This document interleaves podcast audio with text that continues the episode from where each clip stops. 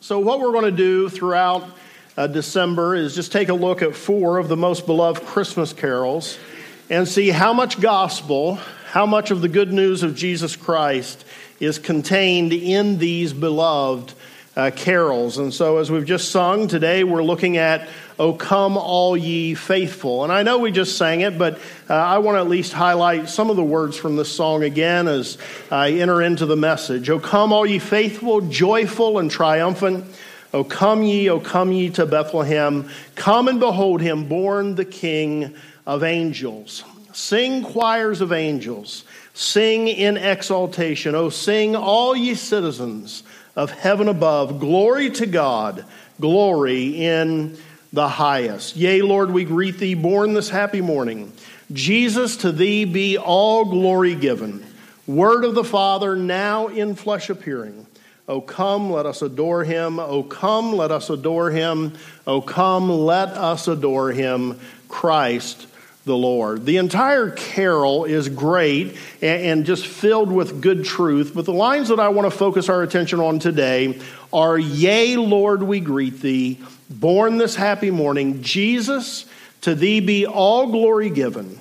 Word of the Father, now in flesh appearing. O come, let us adore him, Christ the Lord.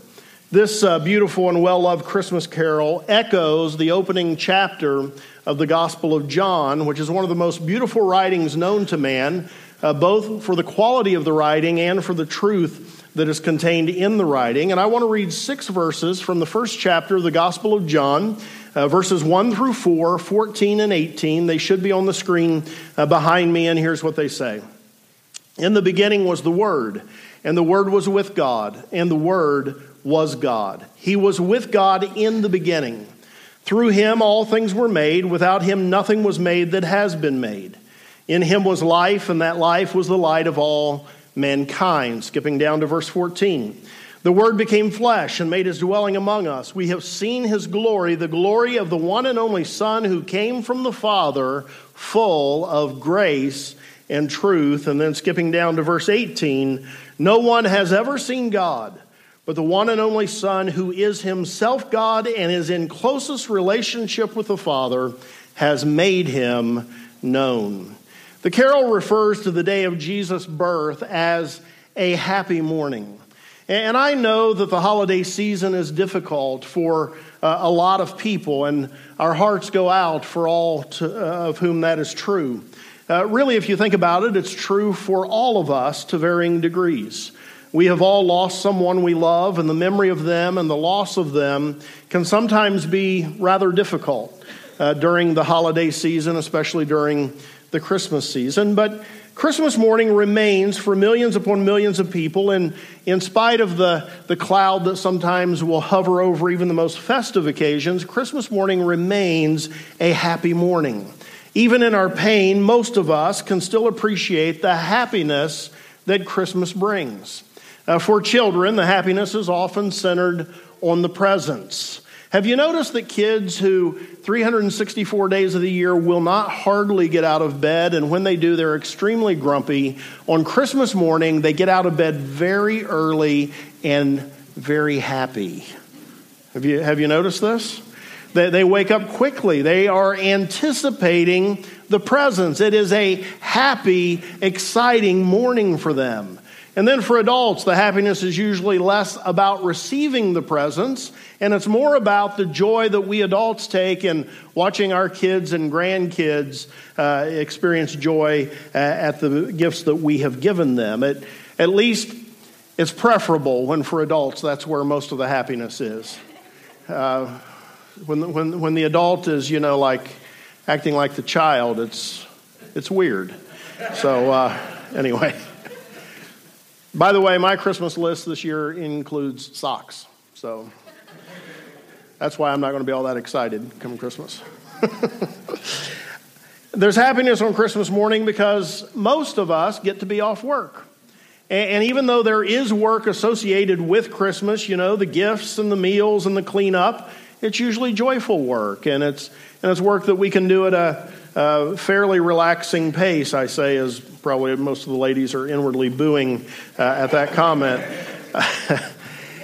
Even in a culture torn by divisions, uh, the lead up to Christmas seems to uh, just, just bring about a lot of increased uh, cheer. People seem a little friendlier in the stores. At least it seems that way to me. Maybe, maybe I've just lucked out with the people I've been interacting with lately, but, but everybody just seems to be a little happier. We experience happiness from long practice Christmas traditions. Maybe one of your traditions is uh, watching a Charlie Brown Christmas as a family. How, how many of you have that uh, tradition? A few of you. Uh, Michelle is trying to enforce that tradition in our household, and uh, four of us live there, and three of us don't want that tradition. maybe, uh, maybe it's a Christmas story for you that you like to watch, or it's a wonderful life. Um, you know, just all these traditions that are so, uh, so much fun. But the carol doesn't refer to Christmas as a happy morning for any of those reasons. It calls Christmas a happy morning for the reason that matters. And for the reason that really ought to dominate our thoughts as we approach Christmas and as we awake on Christmas morning. It's a happy morning because it's the day that we celebrate the birth of Jesus Christ. The carol references joyful and triumphant celebration, it references choirs singing in exaltation. All of this happiness, all of this joy and singing is not because of any of the trappings that we have placed around Christmas. It's all because of the birth of Jesus Christ.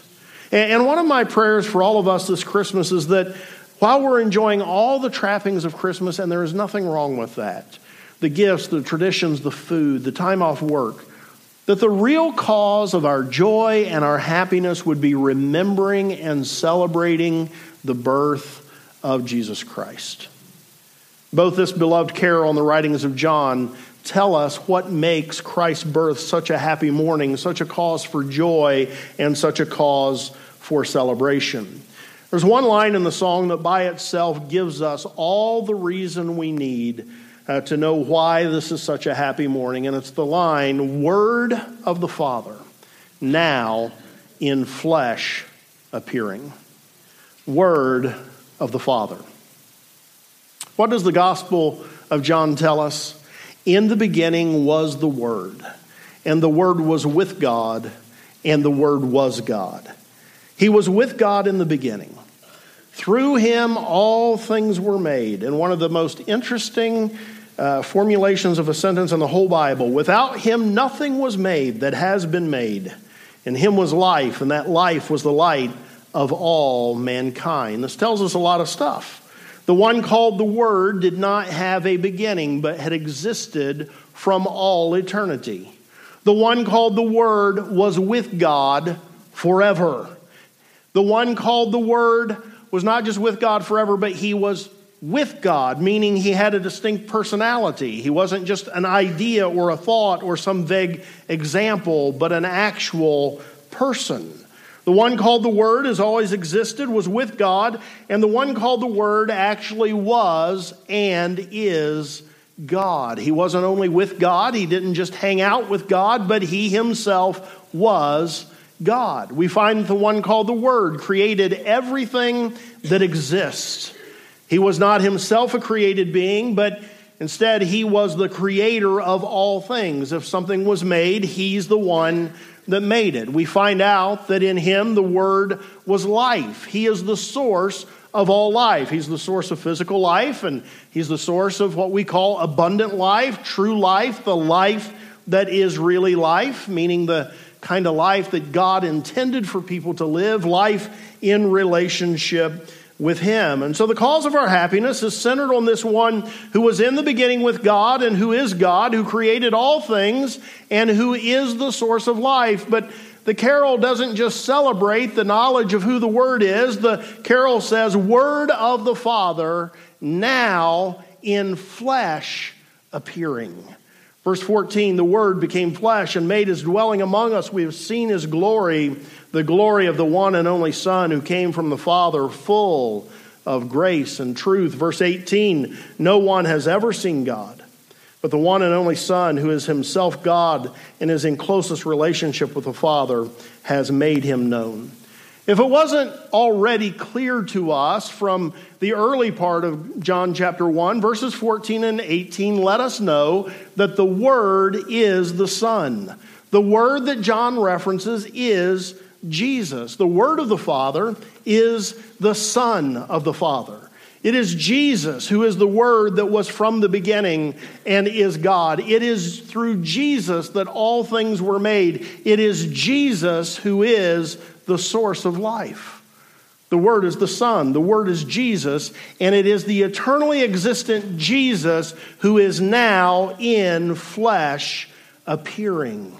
Christmas is called a happy morning, not just because of the revelation of the greatness of the Word, the revelation of the greatness of who Jesus is.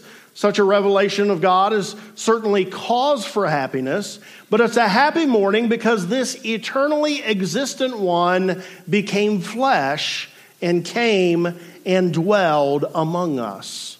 This eternal God, the Son, who has always existed with God and who is God, took on human flesh and came and walked among us, became one of us. And verse 18 tells us why this is such a fantastic thing. It tells us what cause, uh, what, what makes this such a cause of happiness. No one has ever seen God, but the one and only Son who is himself God and is in closest relationship with the Father has made him known. I, I don't know about you, and I'll do the confessing here today. I won't make you do the confessing, but an eternally existent, invisible spirit is difficult for me to understand. Maybe I'm just dim witted. I can still believe there's a God. I mean, the heavens declare, they scream at us that there's a God. All we know from scientific discovery screams at us that the universe has a designer, the universe has a creator. I can believe in an eternally existent, invisible God, but without something to see. Without some way to understand God, I'm just being honest, for myself, I think I would struggle to move much beyond just an intellectual affirmation that there's a God. I would struggle to trust my life to and develop a relationship with God in those circumstances. If you wouldn't, great for you. You might be a better person than me, but I'm just telling you how I think I would struggle. And I think we see even in the Old Testament that God often had to reveal himself to people in tangible, visible ways for them to begin to understand him enough to do what he was telling them to do. And so he'd do things like appear to Moses in a burning bush. He'd do things like uh, appear a, as a pillar of cloud or a pillar of fire. Many believe that the heroes of the Old Testament, like Gideon, when they encountered uh, what was called the angel of the Lord, many believe that what they were actually encountering was uh, a pre incarnate uh, Christ. And so, for people like me, the slower ones who can't grasp an eternally existent, invisible God, Jesus took on human flesh, was born of a woman, so that people who had never seen God could now see God and know what he's like.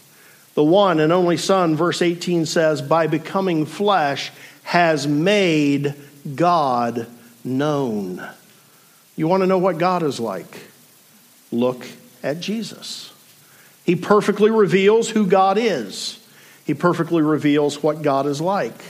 So much so that Jesus could say to his disciples, When you have seen me, you've seen the Father. It's an amazing declaration of Jesus. Not just when you've seen me, you've seen the Son. When you've seen me, you've seen the Father you've seen God. Jesus has been called God with skin on.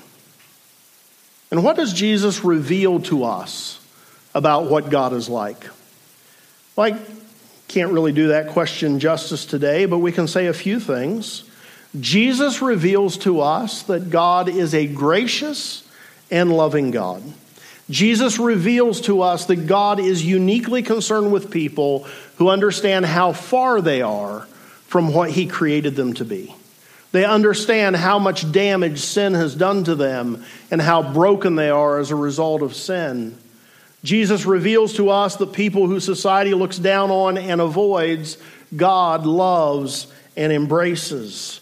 Jesus reveals to us that God loves us so much that he was willing to send what the Bible refers to as his one and only Son to live a sinless life, to die a substitutionary death on the cross, paying the penalty of our sins, and then to rise to life again, assuring us that the penalty of our sin has been fully paid and we can be saved from our debt of sin by simply trusting in what Jesus has done. It's no wonder that Jesus is called the Word because it is through Jesus that God communicates to us what He's like, how He loves us, and what He's done for us. It is through Jesus that God makes Himself known to a bunch of people who needed a God with skin on to better understand and to better trust. William MacDonald writes, by coming into the world, Christ has perfectly, perfectly revealed to us what God is like.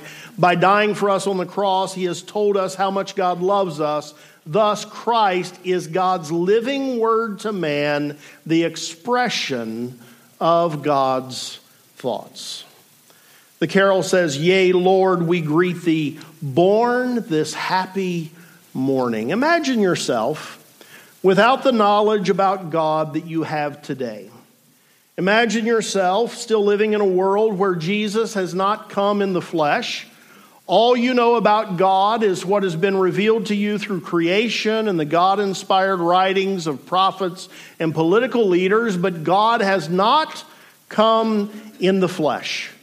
And then imagine yourself receiving an announcement, and you believe the announcement Today, in the city of David, a Savior has been born to you. He is Messiah, the Lord. He is Messiah. He is God.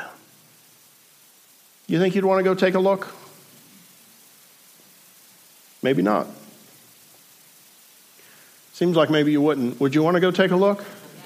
I, would think you'd want to. Imagine you're living in a world that Christ hasn't visited yet. And what you know about God is that He's an eternally existent, invisible spirit. And then you pass your local movie theater, and on the marquee it says, God, now in flesh appearing. Think you'd want to go and see what was happening in that movie theater? I, I, think, I think we would. This is what Jesus has done for us. This is at the heart of Christmas. God in flesh appearing. Jesus is God with skin on so that we can understand God better and trust Him more. And today, 2,000 years since Jesus physically walked the earth, we're still able to see Him in the pages of Scripture, which are eyewitness accounts of what He was like, what He said, and what He did.